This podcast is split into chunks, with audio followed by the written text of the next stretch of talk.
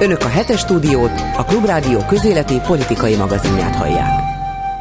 Folytatjuk a hetes stúdió adását, és a második órában a kialakult gyakorlatnak megfelelően tanult újságíró kollégáimmal vitatjuk meg a legfontosabb hazai és nemzetközi eseményeket. Üdvözlöm a stúdióban Serdült Viktóriát a HVG színeiben, György Zsombort a Magyar Hang főszerkesztőjét, és természetesen Bolgár György kollégámat, aki klubrádiós színekben. Ez a tanult, a... megütött, mikor tanultam én már, Jézusom? Na jó, parancsolj. Nap mint nap, ezt természetesen tudjuk.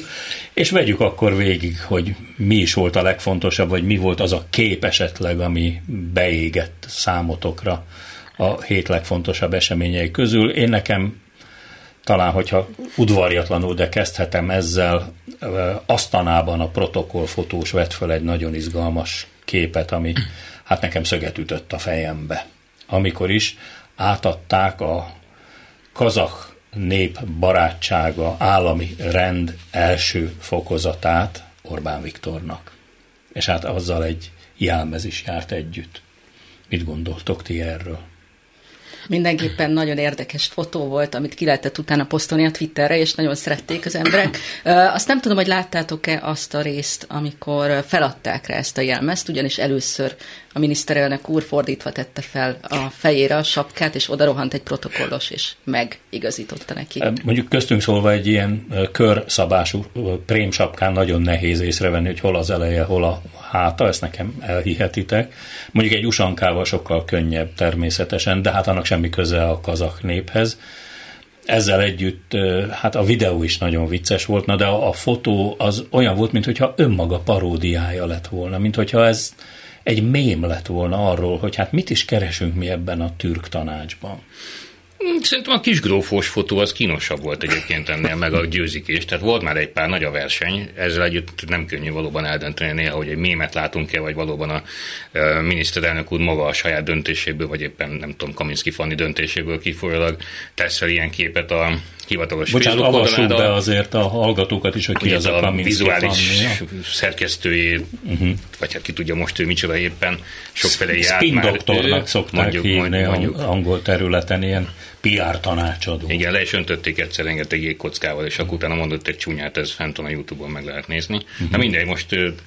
Ez itt nem a reklám helye, ez, de, ez, ez itt, lehet.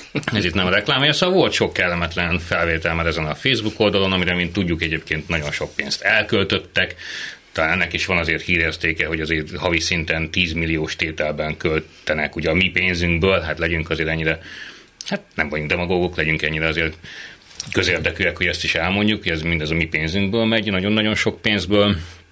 Az üzenet az nyilvánvalóan az, hogy miniszterelnök úr ott van a szeren, fontos és nagy országok vezetőjével találkozik, és bizony jön a hideg, jön a tél, oda is írta szép nagy betűkkel, ő pedig már szépen felöltözött, kvázi hm. lesz gáz, vagy gáz lesz, nem mindegy, hogy milyen sorrendben mondjuk. Ugye, hát a képet elnézem, az jut inkább az eszembe, hogy gáz van. és arról biztosítja a kedves híveit, támogatóit, hogy nem fognak fázni a télen. Winter is coming, írta ki a Facebook oldalára Orbán Viktor, de néha a nagy magyar miniszterelnök, mintha eltévedne a nyelvek tengerében. Most is hallottam Kazaksztánból egy nyilatkozatát, lehet, hogy a sajt, biztos a sajtónak beszélt, és közölte, hogy Magyarország egy landlocked country. Mi van? Hát ezt Magyarországon tudja százezer ember, lehet, hogy asztanában még annyi sem. Az újságírók talán igen, de hát magyarul hmm. beszélt, miért kever bele angol szavakat, angol kifejezéseket? Nincs tengerünk, szárazföldi, kontinentális országunk, és így tovább. Szóval néha úgy érzem, hogy fáradt. Lehet, hogy a fáradtság azért van, mert éjjel, négy nappal át éve dolgozik. Négy órát alszik. Igen, igen, igen, igen. Szóval a lényeg az, hogy hát ez az érdekes kazak öltözék, ez, ez egy dolog, azt is lehet mondani, hát Istenem, elviseli ezt az ország, ő is gyorsan leveti, és kész. Ennél, ennél súlyosabb az, amiket ott mondott, és ahogy az egész türk tanácsbeli részvételünket pozícionálja. Most már igaz csak megfigyelünk vagyunk ebben a bizonyos türk államok szervezetében, de a megfigyelő állandó ott van, és állandóan ott van, és figyel. Ráadásul kormányfői Figyel, szinten, igen, mert igen. meg lehetne tenni, a diplomáciai protokoll az megengedi, hogy mondjuk Szijjártó Pétert küldje el maga helyet, de nem, ő személyesen akar ott Ez lenni. így van, és, és ugye az egésznek az a, az a nagy politikai célja, hogy bemutassa, hogy Magyarország egy nagyon szuverén, nagyon független ország, nem tartozunk mi igazán Európához, nem tartozunk a nyugathoz, sőt, mi híd vagyunk, leszünk, akarunk lenni kelet és nyugat között, de mi vagyunk a nyugat elvileg, formálisan szerződések és szövetségek szerint mi a nyugat vagyunk. Nem lehet kivenni minket, hogy mi akkor ott vagyunk és kelet-nyugat között állunk asztalában. Nem. Van annak, vagy lehet annak valami konkrét és akár hasznos politikai értelme, hogy ebben a türk tanácsban valamilyen módon befliszoltuk magunkat. Jó, azok tudomásul vették nyilván az európaiak is, lehet ebből valami hasznot is csiholni. De hogy állandóan eljátszuk ezt a mi, akik közvetítünk az egész világbéke érdekében, hát ez egyszerre szánalmas és nevetséges. Biztosan emlékeztek rá, amikor ugye a kipcsak szó bejött a, a közbeszédbe, és ugye azt hogy hozta be? Ugye azt mondta, hogy Magyarországon vannak kipcsak közösségek, sőt kipcsak önkormányzatok. Azóta nem tudtuk megfejteni, hogy ez egyébként nem mit jelent. elég jó a nagyítótok vagy a távcsövetek, amivel keresitek a kipcsak önkormányzatokat. Lehet, hogy a következő önkormányzati választáson már a kipcsak nemzetiségű önkormányzatra is lehet majd szavazni. Lehetséges, Ö, Karcat környékén majd következő birkafőzés alkalmával keressük őket. Ami biztos, hogy van, az az örmény kisebbség vagy nemzetiség Magyarországon, Ö, de ettől függetlenül pontosan tudjuk, hogy mi zajlott az elmúlt hetekben, hónapokban, meg azt megelőzően is. Ugye az örmények, mondjuk úgy örmény keresztények által lakott területeken, és bizony ugyanezen a találkozón, ami Derék miniszterelnökünk, a nagy keresztényvédő miniszterelnök hangosan gratulált Aliyev azeri elnöknek. Ilham Aliyevnek bizony. amit egyik a lavakban elkövetett, úgyhogy én egyébként merem ezt úgy leegyszerűsíteni, mert a valóságot teljes mértékben fedi, hogy Orbán Viktor nyíltan a keresztény üldözés pártjára állt. Ez Lehet, történt. És Lehet, az hogy- egészet úgy minősítette, gratulálok a stabilitás megteremtéséhez, hogy fegyverrel elkergettük ezeket. Több tízezer örmény biztos, hogy megköszönné neki, akiket most elkergettek egyik arabakból, és hát ugye nemzetközi jogi szempontból akár ezt eh, lehetne etnikai tisztogatásnak is nevezni, hiszen amit Alijevék műveltek, az eh, Milosevic receptje. De valószínűleg Orbán kíséretében nem volt ott a keresztény üldözés elleni fellépés helyettes államtitkára valószínűleg nem kapott az Airbus 319-esre a honvédségi gép fedélzetére jegyet, mert különben ő is mehetett volna azt tanába. De jól láttam, mert nem néztem végig az összes videót és képet, hogy Schmidt Mária megint ott volt. Én láttam a képen. Én nem és tudom. Kínában is ott volt. Szóval lehet, hogy még nem tudjuk meg, nem jelent meg a magyar közlönyben, de olyan, mintha Orbán Viktor külpolitikai tanácsadójává vált volna. Ez egy érdekes felvetés, mert erről azért vannak plegykák, picit talán több értesülések, beszé- beszélik hozzáértők, a tűzhöz közelebb lévők, hogy azért valami fajta kis finom hangolás lehetségesül lesz a külpolitikában. Most még a cselekvés nem erre utal, meg a most induló nemzeti konzultáció még nem erre utal, de hogy valami fajta előkészítése zajlik a külpolitika finom hangolásának, legalábbis a Fideszen belül állítólag már fogalmazódott meg erre igény, és nem csak olyan értelemben, hogy német Zsolt biztos elmormogja ezt nehezebb óráiban, hanem ennél komolyabb dolgokról van szó könnyen elképzelhető, hogy valami fajta, valami fajta ilyen hangolás már a háttérben valóban elkezdődött. Híd, hídépítőnek, kelet-nyugat közti hídépítőnek Hát a Novák Katalint is erre használják, tulajdonképpen semmi másra. Novák Katalint, aki most jelenleg Ausztráliában turnézik legalább tíz napra, de milyen finom hangolás következhetne akár?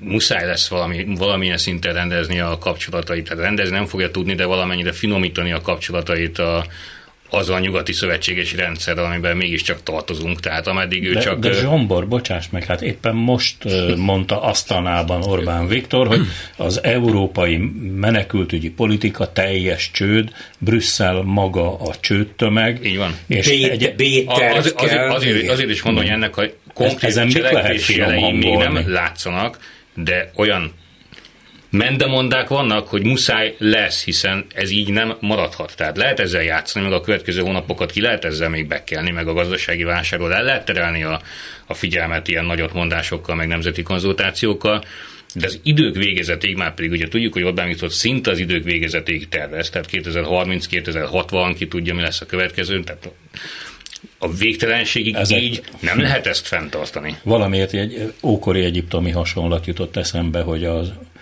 alsó dinasztia első évei vagy évtizedei, tehát lehet, hogy ő ilyen mértékben gondolkodik az Orbán dinasztia évszázadairól. Zsomboráról nem hallottál, hogy esetleg piramis építési pályázatot is kiírnak? Piramis játéképítési pályázat. Ez egyébként nem egy rossz gondolat. Ugye? Most ugye válság van, ilyenkor ugye az építőipart azért meg kell menteni, tehát azt gondolom, hogy egyébként ha ezt bedobod megfelelő helyeken, mondjuk Kaminski Fanninál, ő biztos elviszi az üzenetet, lehet, hogy felcsúton elgondolkodnak, Gyerekek, mert az a, még nincs. A Gánti bányából annyi mészkövet lehet kockaformájúra vágva hozni, 60 pusztán az orangeri mellett egész biztosan elfél még egy kisebb piramis. Ugye azt is olvashattuk, hogy... Rossz eset... indulatúak vagytok, ezt szeretném rögtön hangsúlyozni, tehát Serdült Viki volt ilyen rossz indulatú, meg György Zsombor volt ilyen rossz indulatú. Engem ki is hagysz az egészből? Igen, Bástya elvtársat már meg. De szóval azért ezen jó, hogy így elviccelődünk, de hát ez tényleg olyan, mint hogyha egy paródia lenne, szóval ez az egész türk tanácsos történet, ez, ez olyan, mint hogyha, mert időnként szoktuk látni, hát én még sajnos személyesen nem láttam, de már megfogadtam, és ezt most már talán komoly ö, fogadkozásnak is tekinthetik, akár a hallgatók is, hogy egyszer lemegyek Bugacra, amikor kurultáj találkozó van, hiszen ott nagyszerű solymász bemutatókat, meg lovas bemutatókat, meg sámán énekeket, meg ilyeneket lehet hallgatni. Egyszerűen érdekel, mert ugye az ott egy jelmezes karnevál, az ott egy ilyen hagyományőrző felvonulás, az rendben van.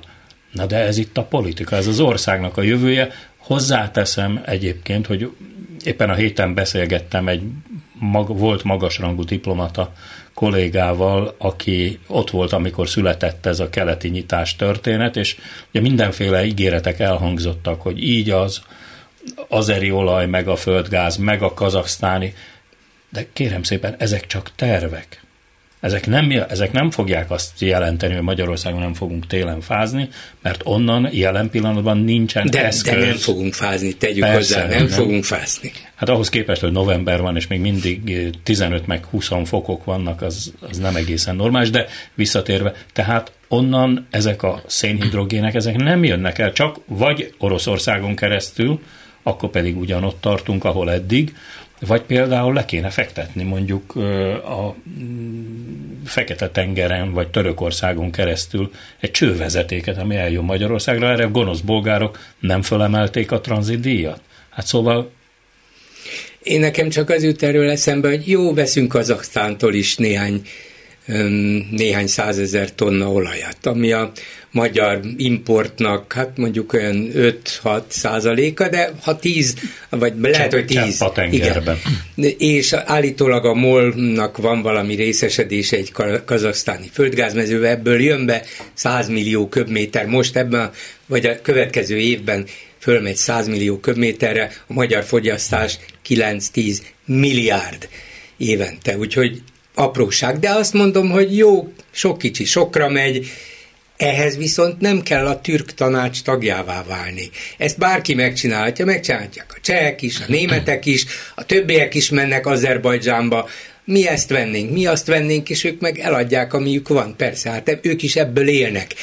Még, még ezzel együtt is azt mondom, hogy lehet, hogy ennek a türk tanácsbeli tagságnak annak, hogy évente többször találkozik ezekkel az emberekkel, fontos, és ke- mert Törökország fontos, és kevésbé fontos országok vezetőivel, ennek lehet nagy politikai, gazdasági értelme is. Lehet. De ez a szósz, ami az egész, amivel az egész le van öntve, és amivel a képünkbe van hazudva, és ahogy föl van az egész nagyítva, hogy hát mi itt a világ összes gondját ezekkel a mi keleti rokkonainkkal megoldjuk, hát ez, ez tényleg röhelyes. Mindenesetre én már a lelki szemeim előtt látom, ahogy Rákai Filip egy monumentális történelmi filmet forgat 1526-ról a Mohácsi csatáról, ami valójában egy török-magyar baráti találkozó volt, csak a hirtelen jött eső elmosta. Én, én ismerek olyat, aki ismer olyat, aki már látta a Petőfi filmet. Tényleg, mi van ezzel? Általában, tehát, hogy megmutatták, megmutatták egy fideszes belső kultúrkörnek, és által még ők is úgy jöttek ki, hogy Atya Úristen, ez, ez nagyon-nagyon rossz, tehát ez amit csinálni kell, tehát ez olyan borzalmas 6 milliárd. Mert a héten volt már egy ilyen izgalmas hír, hogy Petőfiről, ha jól tudom, valamilyen ízelt lábut, meg valami ritka rovart neveztek el. Sőt, aztánával elneveztek róla egy utcát is. Na, na már megértem. Atkát, hm. poloskát, és egy már kihalt csigafajt. Hát csodálatos. Egyébként, ha már az emlegetett karcra ellátogattok a külterületére, mindenféle félredobott sinek, és ilyen éppen látott vasútvonal mellé, akkor ott megtekinthetitek a sámán dobott magát, amire ugye ez most a, a ez, a, ez a világkiáltási eszközünk, ami, vagy tárgyunk, amit azóta már sokszor átépítettek, szétszettek, összeadtak, most újítják föl, nagyon-nagyon sok milliárdért, tehát megint csak egy ilyen szimbolikus eszköz, nagyon sok pénzért. De nyilván emögött azért van politikai számítás, mert azért azt is tegyük hozzá, hogy van egy széles társadalmi réteg Magyarországon, amelyiknek ez a, ez a kultúrkör, ennek a szimbólumai, ez tetszik. Egyébként önmagában ezzel nincs is baj, hogy tetszik, vannak ebben értékek, miért ne lehetne ilyen értelme a hagyományokat, már ami a mi hagyományaink, tehát nem biztos, hogy a hagyomány az jó szó, de még ezt a kultúrát is lehet Magyarországon ápolni, csak egy picit sokba kerül. Viszont ebben a, ez a fajta politikai számítás benne van, hogy emberek tíz és százezrei nyomják erre a lájkokat, éltetik a miniszterelnök úr oldalát, addig is foglalkoztatva vannak, ezzel, ezen gondolkodnak, ezen jár az agyuk, és nem más ne, nagyobb problémák. Ezt jól mondod, és még egy dolog van benne, az, ami az Orbáni politika egyik vezérfonala, hogy mi magyarok abszolút különlegesek vagyunk. Ez az, emlékeztek rá, fél-ázsiai származék, de ebből következően mi mindent másképp csináljunk, ami ravasságunk, fifikánk, és így tovább és ennek az alátámasztása látványos, ha tetszik, moziba illő eszközökkel, kazak népviselettel, állandó tárgyalásokkal. Én, én remélem, hogy azért a, az alaptantervnek az is része lesz, hogy a nomád jurtákat hogyan kell felállítani. Ezt megtanulják a gyerekek, hiszen soha nem lehet tudni, hogy mikor lesz rá igazán szükség. Egyébként eh, nem is olyan messze Budapesttől van egy olyan hely, ahol a Pilisben, ahol pénzért lehet jurtában tölteni az éjszakát, tehát... A szomszédom, telek szomszédom konkrétan, Pilis Szánton. No. Csak mondom. Hát azért mondom, légy szíves nyergely. Na de komolyra fordítva, vagy visszafordítva, ugye a jurtáktól azért, ha mm, elnézünk mondjuk egy Fülöp-szigeteki idős otthonban, Magyar Nemzeti Múzeumban kiállított képekre, Hát én azt gondolom, hogy ez a derék politikus asszony, akinek a nevét se szívesen ejtem ki, olyan, mintha valami fizetett reklámembere lenne valójában Elsimon Lászlónak, a Nemzeti Múzeum igazgatójának. Soha ekkora érdeklődés a fiatalok között nem volt még a World Press fotó iránt, mint most. Nagyon Le- közel lakom a lehet, Nemzeti hogy Múzeumhoz. kap a belépőjegyből.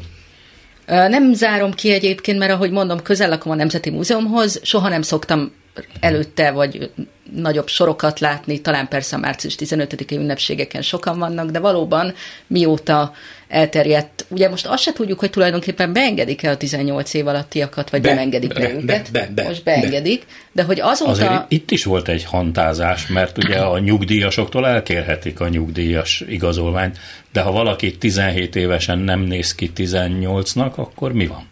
Szóval volt itt azért, hogy nincs joga, meg van-e joga a, minisztériumnak. Az egész történet lidérc nyomásos. Főleg a tartalma miatt tehát. Szóval most, hogy ott laksz a Nemzeti Múzeumnál, most látod, Hosszú hogy ott sor, állnak. valóban sor állt a múzeum előtt, és mindenki Van szeretett volna bejutni. Nincs hát, hogy a Deátéri templomnak a bejáratától pontosan milyen használni. messze van a ne, bár egyébként, ami a pásztói példát illeti, én csak reménykedni mertem, hogy az önkormányzat vagy a versenyhivatali tisztviselők azok legalább digitális távmérővel vagy lézeres távmérővel mérték le, és nem 10 méteres mérőszalaggal azt a bizonyos ez 200 méteres Ez is egy olyan sztori, amikor, amikor Szájár lecsúszott az ereszen, akkor ugye azt mondtuk, hmm. hogy ezt valaki vígjátéként leforgatja, és ezt megnézzük, akkor azt mondjuk, hogy hát ez egy picit sok hogyha ezt, ezt a ez túl pásztor, olcsó, ezt ugye? a pásztori, be, pásztori esetet ez beleültetjük, mondjuk, mondjuk pont ezt a egy, egy, cseh, egy cseh szatirába beleültetjük, mint sztori, mint amikor ugye felkapcsoljuk a lámpákat, és szerencsétlen öreg egyedül pakolja vissza az ellopott ételeket és italokat, pont aki ugye egyedül nem lopott, emlékszünk ezekre a jelenetekre, ez mérten az, hogy ott méricskélik a, a, az utcán, hogy megvan a 200 méter, vagy csak 198, ez egy cseh filmszatirában is egy picit erőltetett lenne. És az életünk ezek szerint egy, egy erőltetett cseh filmszatira a 60-as évekből. Nekem tökéletesen beleillik abba, hogy sírva vigad a magyar, mert amikor láttam ezeket a képeket, tényleg nem tudtam, hogy sírjak, vagy nevessek rajta. Hát inkább nevessünk. Hát, ha már Én még nem jutottam, járunk. nem jutottam még el a World Press fotóra az idén, de ami, ami engem sokkal jobban aggaszt, hogy hát ott azért nagyon sok a drámai kép. A halál, a meggyilkolt emberek, hiszen a világunk ilyen, meg hát sajnos a sajtó is elsősorban ezekre e, vevő, hiszen van ebben egyfajta negatív e, állandó attitűd, de hát nem az a hír, hogyha jár a villamos, hanem az a, jár, az a hír, hogyha kisiklik. Ennek minden következményével együtt, de, de hogy ezek a képek miért kellett volna ezeket így elzárni az emberek elől? Egyáltalán a világot, a valóságot miért kell elzárni az emberek és Tehát a nem is tudják, amúgy a mai világban nem tudják elzárni a 18 évesek elől, se nem, hogy a kormány, a saját szüleik se tudják. Pedig lehet, hogy sokkal inkább figyelnek, és sokkal fontosabb is nekik a saját gyerekük, mint a kormánynak. De a kormány azzal, hogy ilyen intézkedéseket hoz, ilyen törvényeket hoz, hát nem csak, hogy a rendszerváltás előtti egypártrendszerbe visz, vissza minket, de a dolog annál sokkal súlyosabb, mert az mégiscsak egy olyan diktatúra volt, amit a második világháború után az itt maradt, itt ragadt szovjet csapatok alapoztak meg és tartottak fenn. Ugye tudni lehetett, hogy hát ez a világrend, ez jutott nekünk, ezek a szabályok, a szovjet elvtársak ezt megkövetelik. És aztán a magyar vezetés hol itt, hol ott megpróbált egy kicsit kibújni, amennyire lehetett, nem nagyon lehetett, egy kicsit talán jobban, mint másutt. De amit itt csinálnak Orbánék mindenféle külső kényszer nélkül, sőt, ha van valamilyen külső nem kényszer, nyomás, terelés, ajánlás, javaslat, segítség, akkor az arra vonatkozik, hogy legyél nyitott, legyél barátságos, legyél humánus, legyél demokratikus, értsd meg a másik embert, neki is vannak jogai. Nem, ő magától megy vissza a rendszerváltás előtti időbe, ami egyfelől röhelyes, másfelől bizonyos értelemben, bár halálos áldozata még nincs a dolognak, de bizonyos értelemben tragikusabb, mint a rendszerváltás előtti helyzet. Nem kijavítani akarlak, de azért, amit mondtál villamossal kapcsolatban, még vonatra ültetve, a mhm. dolgot, azért az már hír lesz, ha el lehet jutni kényelmesen Budapestről Bécsbe, vagy akár Győrbe. Tehát azért ezt, ezt azért tegyük hozzá. Nem az a hír, hogy nem lehet, hanem az, hogyha majd lehet. De az, azért még visszatérve erre a, a, a WordPress fotóra, meg erre a Pribék asszonyra, aki hol könyveket darál, hol betiltatna minden, szóval azért ő egy jó politikai szolgálatot tesz a kormánynak, mert sok minden olyasmit magára vállal és megtesz, amit egyébként a kormánynak a szívéhez közel állna, de tudja, hogy azért ez ciki lenne. Hát ugye ott van ez a, ez a Hortimel szobor is, ha jól tudom, az irodájukba, a parlamentbe, és senki nem hívott még orvost hozzájuk. Ők jégtörők, ez teljesen egyértelműen látszik. Orbán Viktor mégsem mondhatja ki azt, hogy halálbüntetés szeretne, vagy szibériai bérraptartást, teljesen értelmetlen is lenne ezekről amúgy beszélni, de te megint csak a közbeszédet lehet tematizálni, ők törik előre a jeget, mennek előre a, a, a hajójukkal, és ahhoz képest majd, hogyha nem lesz kivégzések, meg nem lesz szibériai béraptartás, ahhoz képest akkor ez egy, egy kifinomult demokratikus rendszer, ugyebár említett az előbb azt a kényszer szót, csak arra akartam reagálni, hogy ez a ez a hatalmi kényszer, a győzelmi kényszer ilyen címmel ugye már könyv is jelent meg Orbán Viktorral és, és rendszeréről. Hát a hatalmi kényszer viszont megköveteli azt, hogy ezek az ügyek tematizálják a közbeszédet, és véletlenül sem a, a valóság, mondjuk a gazdaságnak a helyzete. Mert az, hogy én kimondom a nevét a képviselőnek, már csak azért is, mert tulajdonképpen azt sajnálom, hogy szép neve van. Az, hogy Dúró Dóra, az egy szép név és hogy ilyennel kell asszociálni, amit Egyetlen. könyvdarálástól kezdve idáig, hát ez, ez önmagában borzasztó, tehát sajnálom. De azt mondom, hogy nem ő a főbűnös, hát persze borzasztó, hogy egyáltalán eszébe jut ilyesmi, és megcsinálja, lehet, hogy magától, lehet, hogy valamilyen finom felkérésre, ezt nem tudjuk.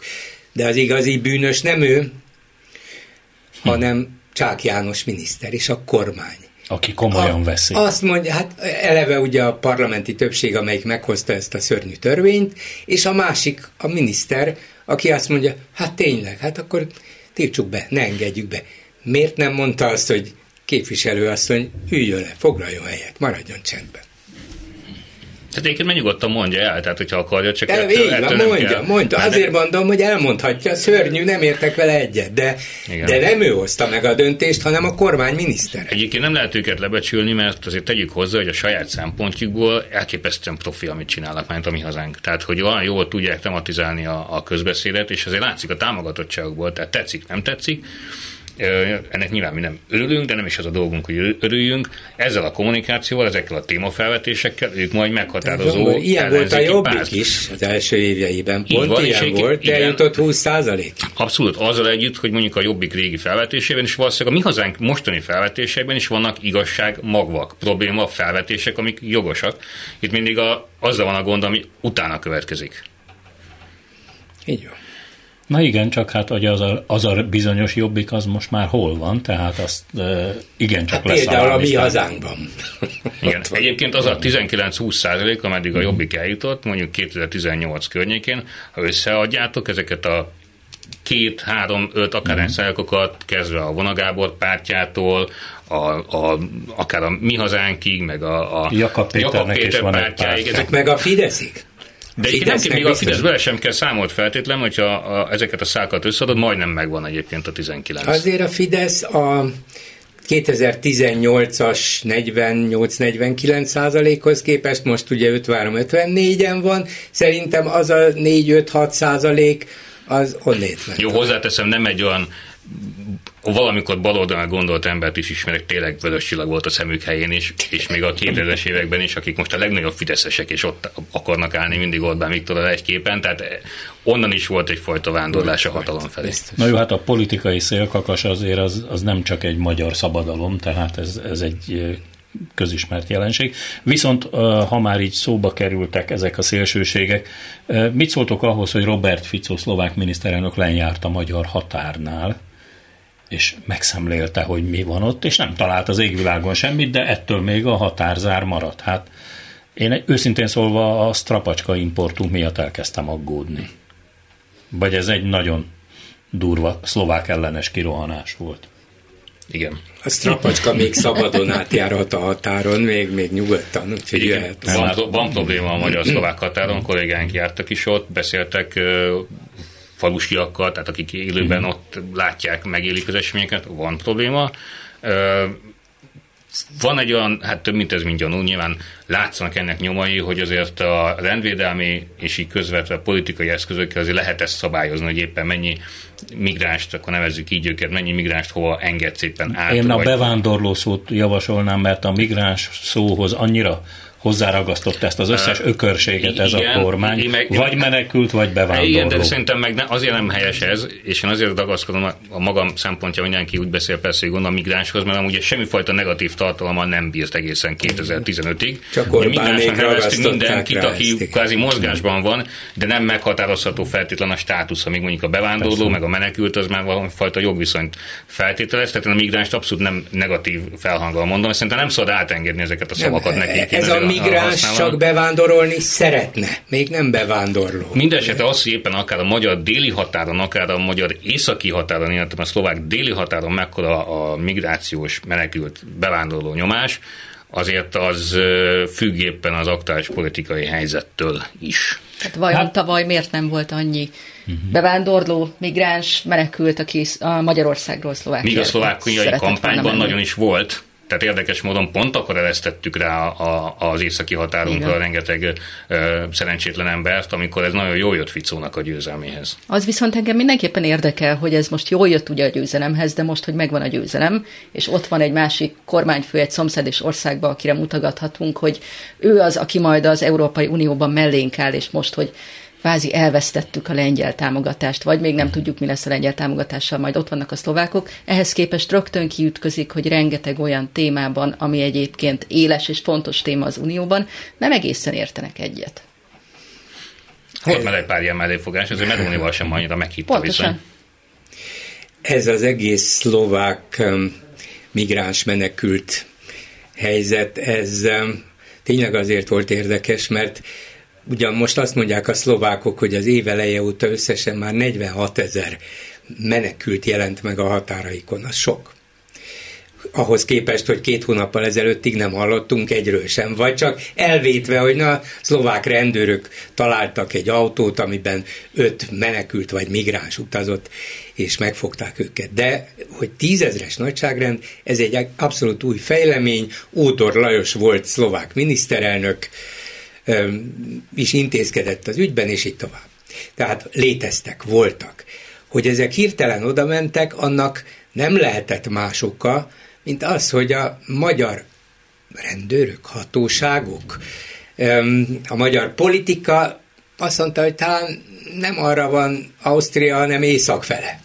Talán vigyék oda azok, a, azok az autók, autósok, embercsempészek, szállítók, akik ebben közre szoktak működni, és ez biztos, hogy azért zsúfolódott össze ez a sok ember ott hirtelen, mert ez volt a szándék. De közben azért nem egy hirtelen és váratlan dologról van szó egyébként, mert azt tudjuk, hogy az elmúlt egy-két-három évben is Ausztria felé sok tízezres nagyságrendben mennek át Magyarországon keresztül ezek a menekültek vagy migránsok, vagyis ez a bizonyos kerítés, ami a magyar határvédelem leglátványosabb eszköze, és amire azt mondják, hogy hát ez, ez remekül működik, sosem működött jó, rengeteg pénzért, de sosem működött jó, csak ezt úgy el lehetett valahogy mismásolni, átjönnek, átjönnek, akit lehet vissza, megfogunk, visszadobunk a szerbeknek, másnap megint megpróbálja, megint megfogjuk, visszadobjuk, ötödszörre vagy tizedszerre átmegy, és elmegy Ausztriáig.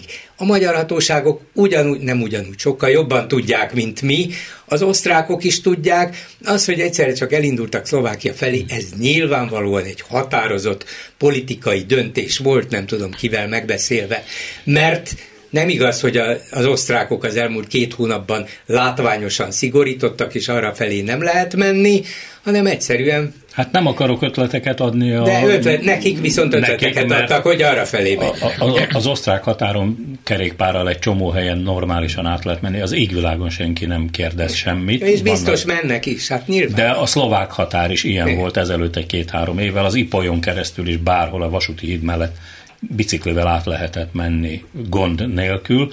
Hozzáteszem azért, hogy azokat az embereket, akiknél ott van a know-how, hogy hogyan kell a határon illegálisan átmenni, azokat éppen Magyarország engedte ki a börtönökből, hiszen úgynevezett kis halakat, akik nem tudom én három éve vagy öt éves börtönbüntetést kaptak embercsempészet miatt, azokat tömegesen mi engedtük ki, és hát nyilván azok az emberek nem képezték át magukat azóta agysebészé vagy reklámszakemberré, hanem ott folytatják, ahol abba hagyták. Konkrétan tudunk rendőrségi forrásból olyan esetről, hogy embercsempészt a déli országrészben elkezdtek követni járőrök, nem állították meg, észak felé tartott, és úgy ment át az egész országon rendőri hát nem felvezetéssel, de kísérettel. Rendőri kísérettel. Rendőri kísérettel. Kísérletet sem téve arra, hogy ezt a kis buszt, ami tele volt emberrel megállítsák vala az országban. Úgy lépett át Szlovákiába, hogy gyakorlatilag fékeznie nem kellett, és ahogy átlépett Szlovákiába, ott a szlovák rendőrök rövidesen pár kilométeren belül megállították és megfogták. Ilyenkor az ember ugye felteszi magának a kérdést, hogy ez hogy lehetséges. Nem feltétlenül azért, mert a magyar rendőrök nem képesek egyébként egy ilyen járművet megállítani, hanem ennek esetleg más oka lehet. Ahogy egyébként azt is én nehezen tudom felfogni és megérteni, hogy, hogy amikor ezek a egyszer már elfogott, aztán szabadon engedett, hogy ki tudja, miféle embercsempészek felfegyverezve megjelennek a magyar határon, és fegyvert fognak a magyar határőrökre, hát mondjuk így nyilván nem az a státuszuk, magyar rendőrökre, határvadászokra, rendőrökre, bármilyen hatósági személyre, mezőre, bárkire, aki ott van, ezt, ezt az erős magyar bátor állam ezt miért tűri el? Ugye tudunk arról eseteket, bizonyítékok vannak rá, hogy szerencsétlen, akkor őket tényleg ugyanaz a menekülteket, amikor a kerítési túloldalára visszakísértek, ami ugye még ott pár méteren belül magyar felségterület, hogy agyba főbe vertek, hogy meg se próbáljanak még egyszer átjönni. Ahhoz képest a fegyveres testületeink kénytelenek elviselni azt a helyzetet, hogy 19-20 éves török, afgán, ki tudja milyen suhancok rájuk húzzák a fegyvert. És hogyha ez történik, akkor nekik az a parancs, hogy le kell vonulni. Hm, hát éppen a héten publikáltak egy állítólagos titkos szolgálati jelentést Kocsis Máté Fidesz frakcióvezető felkérésére. Ugye én a adás elején a jegyzetben is enyhén szólva kétségbe vontam ennek a valódiságát, hiszen ugye a titkosszolgálati jelentéseknek nem az a normál életciklusuk, hogy ezt a sajtóban publikálják, pont attól titkos szolgálati, de nagyon úgy festett, mintha egy választási pamflet lett volna, tehát most már ebből tudjuk, hogy a következő önkormányzati és európai választásokon ez a téma, ez megint napirendre kerül. Egyébként a héten Nick Torp, a BBC budapesti tudósítója küldött egy helyszíni riportot a déli határól, ahol az egyik legfontosabb megállapítása az volt, hogy ennek az egész kerítésnek, meg ennek az egész hercehurcának egyetlen egy haszonélvezői, vagy haszonélvezői csoportja van, ezek pedig az embercsempészek. Mert így tényleg csak azt tud átmenni, aki fizet nekik. A többiek ugye nem a zöld határon mennek át, ha fönnakadnak a kerítésen, de ha fizetnek, akkor esetleg van rá esélyük, hogy átjuttatják őket. Hát ugye a Magyar Hangnak is volt egy munkatársa a közelmúltban a déli határon, és beszámolt arról, hogy ott a szeme előtt vágják át a kerítést, és nincsenek a magyar határon rendőrök vagy határvadászok, akik közbe tudnának lépni időben, hogy pillanatok alatt átvágják, eltűnnek tucatjával, naponta százával mennek át úgy, hogy nincs védelem. Az egészből persze lehet politikai tőkét kovácsolni, ezt is teszik, hogy lám Brüsszel már megint a migrációt ránk kényszerítés nem segít nekünk a határvédelemben. Holott az egészből egy dolog derül ki, hogy ez a sok száz milliárd forintért létrehozott. És évente ki tudja, mert ezt pontosan nem tudjuk, hány tíz vagy száz milliárdból működtetett rendszer teljesen hatástalan. Teljesen hatástalan, pont ugyanannyian mennek át ezen a határon, mint amennyien átmennének, hogyha nem volna ott kerítés és határvadász, csak nem volnának ilyen cirkuszok, szépen átsétálnának, nem örülnének az osztrákok akkor se, vagy a szlovákok akkor se, most se örülnek. Csak az biztos, hogy ez a módszer rossz, és mégse ez lesz a végkimenetele legalábbis a magyar belpolitikai diskurzusnak, hogy ide figyeljetek, erre is elköltöttetek egy csomó pénzt, és vertétek a melleteket, hogy megvéditek Magyarországot, meg Európát, nem sikerült, hazugság volt az egész, rossz, mást kell kitalálni Európával együtt, nem, az lesz, hogy mi védünk mindenkit, hát nem tökéletesen, de mindenkit megvédünk, csak ez a gonosz Brüsszel tesz keresztbe. A határvadász státuszoknak a felét nem sikerül feltölteni, Lesz. vagy megtartani, tegyük hozzá. Tehát a bátor és erős állam nem képes 4000 határvadászt megfizetni és összetoborozni. Rendőr régóta tudjuk, hogy nincsen elég. Ez bármely közdenvédelem is elmondja, akár vidéken, akár Budapesten, hogy nagyon kevesen vannak, hatalmas területet látnak el, főleg éjszakánként, tehát egyszerűen nincs élő erő, amit oda lehetne vezényelni a térségben.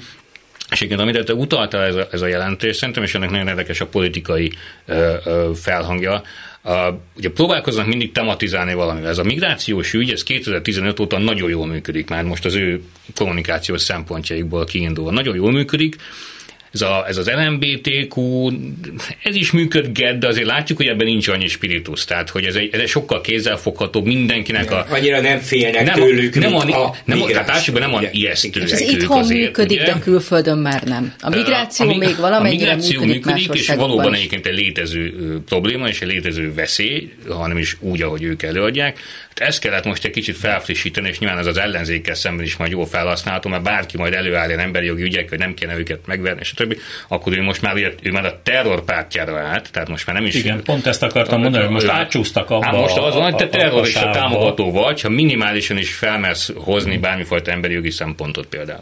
Ugye itt most kitették az egyenlőség jelet a bevándorlók, vagy jó, hívjuk őket migránsoknak, és a terroristák közé, és ebben a jelentésben aztán tényleg hetet havat összehortak, tehát iszlám államtól kezdve az Alkaidán át a tál- tálibokig mindenki itt fenyegeti Magyarország határait, tehát ez jó lehet, biztos, hogy van a délvidéken probléma, és biztos, hogy van a határon feszültség, de hát azért nem olyan mértékű, mint ahogy ezt ebből a jelentésből, meg az utóéletéből, ennek a jelentésnek az utóéletéből próbálnák fölfesteni. Hát már megszólalt Bakondi György maga, a, akkor a, a miniszter, miniszterelnök belbiztonsági főtanácsadója, aki minden hónapban végig haknezza minden hónap, a, minden héten. A, a kormány sajtót, ugye az Inforádiótól kezdve a nem tudom én a, a, a hírtévé. M1, Kossuth Rádió, minden. És a helyszíni tudósítások minden egyes igen, alkalommal hogy... levisznek egy mikrofonelványt a kerítéshez, leteszik mellé, és ott is lehet beszélni.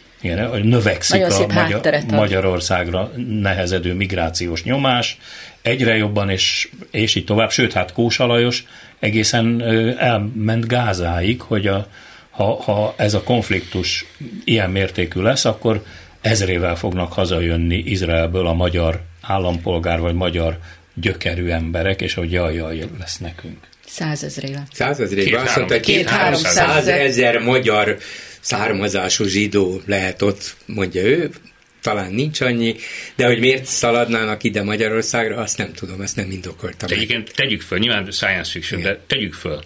És akkor egyébként ez annyira dráma, hogyha mondjuk Igen. magyar emberek Igen. Magyarországon keresnek mondjuk ideig, óráig tartósan bá, És nem nincs telen menekültek ezek, ezek alapvetően jó módú emberek, tehát hogy egyébként ez nem tűnik ilyen, innen nézve, máshonnan nézve nagyon is drámai, de innen nézve nem tűnik annyira drámai dolognak. Hát eddig örültünk annak egyébként, hogyha a határon túli területekről átjöttek magyarok dolgozni. Most már nem jönnek, mert minek jönnének, meg Kárpátaláról sajnos elfogynak de hát szóval ezzel ijeszgetni, ezzel hát, ez nagyon meredek. Egy, egy mondat erejéig még visszatérve erre az egész úgynevezett migráns problémára, nyilvánvalóan európai megoldás kellene, és hogy ezt is megtalálni nagyon nehéz, ez biztos. De jönnek Törökországon keresztül, és jönnek Törökországból Görögországon keresztül, ez az útvonal. Törökország, Bulgária, és akkor Görögország, Észak-Macedónia, Szerbia, szerb-magyar határon összegyűlnek, mondjuk zárójeles kérdés, és a szerbek miért nem csinálnak semmit? Hát azért, mert nekik is az az érdekük, hogy lökjék tovább Magyarországra, visszalökik tízszer, nem baj, hallgatólag megegyeztünk egymással, ti azért valamit nyilván fizettek, hogy visszadobhatjátok nekünk, mi pedig nem kiabálunk, de előbb-utóbb elmennek innen. De ha az Európai Unió erre pénzt, paripát, fegyvert, ad, és kidolgozza ennek a szisztémáját, hogy hogy lehetne megakadályozni, hogy embercsempészek évi több száz ezres mennyiségben ne dobjanak át szerencsétlen embereket, akkor biztos, hogy nagyságrendel lehetne csökkenteni ezt a problémát, de úgy, hogy Magyarország itt kiabál, szórakozik, fenyegetőzik, úgy biztos nem. Ad, Létezik egy migrációs igen, paktum, ahogy a kormány sajtóban hívják az Európai Unióban. Miért nem sikerül elfogadni, mert Magyarország folyamatosan Például. akadályozza? Na de hát léteznek azért, tehát a, a, Európában vannak menekültügyi eljárások. Nekem volt szerencsém egy ideig dolgozni a UNHCR-nál, az ENSZ menekültügyi főbiztosságánál a boszniai háború idején, és Magyarországon is nagyszerűen működtek egyébként a befogadó állomások, és működött a családoknál elhelyezett menekültek kérdése. Ebben az esetben nyilván le kéne telepíteni az megfelelő határpontokra azokat a szűrő állomásokat, amelyeken nagyszerűen meg lehet mondani. Hát ma már olyan digitális technológia van, hogy új lenyomat alapján, hang alapján, arc felismerő rendszerek vannak, piszok gyorsan meg lehetne mondani, hogy ki kicsoda és honnan jött, ha hajlandóak lennénk erre költeni, mert azzal esetleg meg lehetne oldani a politi- ezt, a, ezt a politikai problémát, de hát nekünk az az érdekünk, hogy mi ezt a helyzetet, tehát a kormánynak az az érdeke, hogy ezt a politikai helyzetet, ami itt van, ezt a menekült ezt nyolc éve napirenden tartsa, és most a következő fél évben is fenntartsa, mert aki e, mást mond, az természetesen az... Az, az nem magyar az, hazafi, az, az, az nem magyar kiszolgálója. És a terrorizmus támogatja. Hozzátenném, hogy ebben a migrációs megegyezésben ez pontosan szerepel, hmm. hogy legyenek szűrő, nem is buszok, ugye, hanem szűrő állomások, ahol az embereket át tudjuk szűrni, tudjuk ellenőrizni, erre adna pénzt, adna paripát, adna fegyvert az Európai Unió, nekünk nem kell. És hát van még egy összetevője, hogy akar a fene Magyarországra jönni ezek közül az emberek közül. Hát mindenki Svédországba meg Németországba tart. Mi ebben a történetben legfeljebb tranzitország vagyunk. Azért van Magyarországnak is olyan negatív híre a világban, hogy eszük ágába sincsen ide jönni. De mennyire baltával faragott a magyar rendszer, talán emlékeztek rá, néhány hete volt egy olyan hír, hogy a jemeni nő, menekült nő a gyermekével Ferihegyen landolt, mert nem emlékszem, hogy talán török, vagy nem, vagy orosz, nem tudom, milyen átszállásra, de lényeg az, hogy Ferihegyen landolt, és ott így mindjárt félreállították, kiszedték, nem voltak rendben a papírjai, és hova vitték, beültették egy autóba, levitték a szerb határa, és átdobták a kerítésen egy olyan országba, Szerbiába, ahol életükben nem jártak.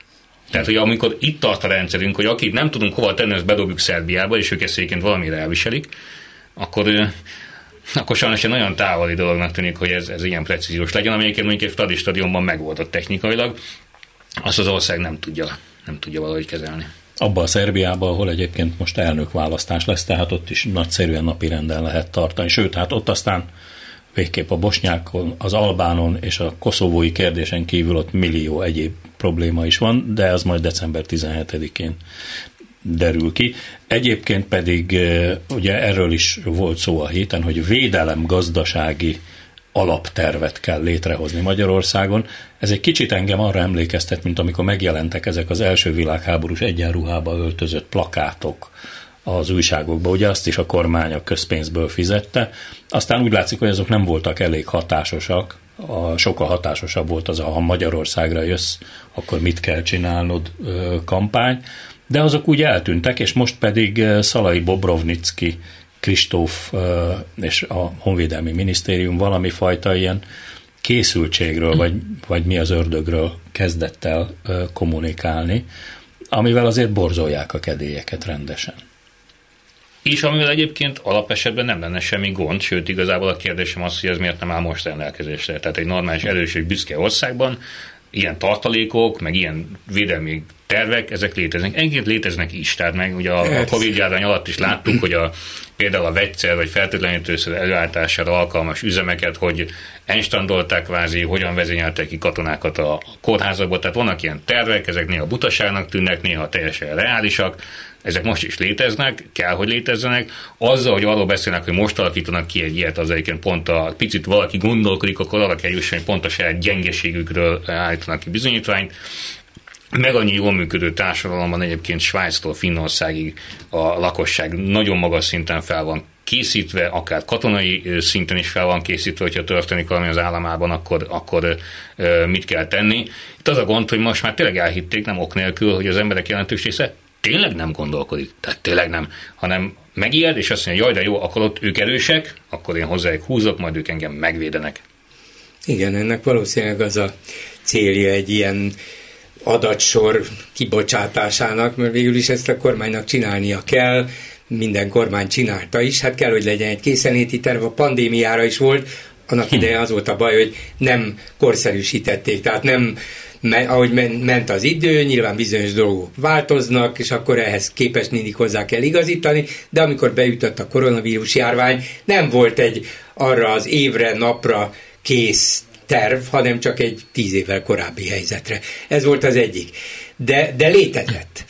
Ugyanígy létezik ez is, és azt mondom, hogy lehet, hogy már nem kell annyi liszt egy főre, tehát ne úgy számoljunk, hanem lehet, hogy kevesebb kell, lehet, hogy több, kevesebben vagyunk, lehet, hogy más módon kell számolni ezeket a szükséges dolgokat, de ha nyilvánosságra hozzák neked, hogy egy hónapban te jogosult vagy két kiló lisztre, meg mit tudom én, három kiló húsra, és 0,3 tized fogkefére, akkor vagy röhögsz, vagy ideges leszel, és azt mondod, te jó Isten, ezek háborúra készülnek?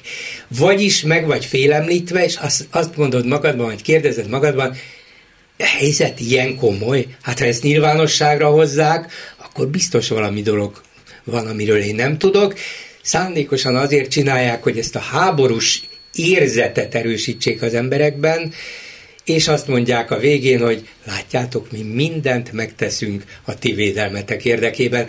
Ez az egész Orbáni politikának a lényeg, ebbe illeszkedik ez is bele. Na de hát ez egy pofon egyszerű és ősrégi recept, ugye fölfestik az ördögöt a falra, hogy annak az ördögnek most éppen egy kicsit ilyen soros györgy vagy migráns formája van, az édes mindegy, és aztán a színre lép a hős miniszterelnök, hát most éppen kazak népviseletben, és kivont kardjával, vagy szabjával megvéd bennünket tőle, és akkor mindenki elégedett, és amikor Marinéni elmegy majd szavazni az önkormányzati választáson, vagy a parlamenti választás, akkor már tudja, hogy hova kell tenni az X-et. Ha elfelejtette volna, vagy nem vette be a gyógyszerét, akkor még a tisztelendő úr megmondja. Akkor neki. csak azt az egy dolgot mond meg nekem, hogy a magyar kormány miért döntött úgy Csád kérésére, hogy 200 magyar, magyar katonát küld ebbe az afrikai országba, Hm. Nem, nincs nemzetközi akció, nincs nemzetközi békefenntartás, mi valamiért csádot védjük. Lenne itthon védeni való, állítólag még a határon is. Miért megy 200 magyar katona csádba, te tudod? Sejtéseim vannak róla, de én elsősorban azt gondolom, hogy ez távolról, de a Paksi atomerőművel függ össze. És ne nevessetek, ugyanis a franciáktól szeretnénk az irányítási rendszereket megvásárolni, már pedig lehet egy olyan deal, Macron és Orbán között, hogy bevállalunk egy olyan nemzetközi katonai missziót egy frankofon országban, Csád ilyen, ahol tehermentesítjük a francia költségvetést, és akkor nem a idegen légiónak, hanem a magyar huszároknak kell békét fenntartani a csádban. Ez lehet, hogy ez egy nagyon furcsa logikai levezetés, de szerintem a mozaik képe így össze, az én fejemben összeállnak. Ez teljesen reális, és egyébként hozzáteszem, hogy szerintem ezzel nincs is feltétlen baj. Tehát az, hogy egy, egy, egy európai állam ki tud állítani mondjuk Magyarország esetében ezer harcképes nemzetközi missziókban bevethető katonát, bár hozzátéve ezek általában nem, többségében nem harcoló katonák, hanem adminisztratív feladatokat látnak el, vagy védelmieket, de ezzel nincsen gond. Tehát egy országnak Azért, a, bocsánat, a Magyarországnak vannak kiképzett katonái, akik rendszeresen igen. nemzetközi missziókban, néha három-négy misszióban részt vettek, és van így. De ez más, mint Koszovó vagy Libanon, más, de hogyha mondjuk mert mi a... ehhez csáthoz semmi közünk nincsen. Nincsen, de hát de ettől függetlenül még, hogyha ez a magyar diplomácia szempontjából jó, és ezek a katonák, akik ugye nem sorozott katonák, hanem, hanem profén kiképzett erre jelentkező katonák, és ők oda kimennek, ezzel szerintem önmagában nincsen gond. Tudom, hogy divat ellene beszélni a nemzetközi misszióknak, de ez éppen az, hogy ez nem is nemzetközi misszió. Ezt Csád kértem. Miért?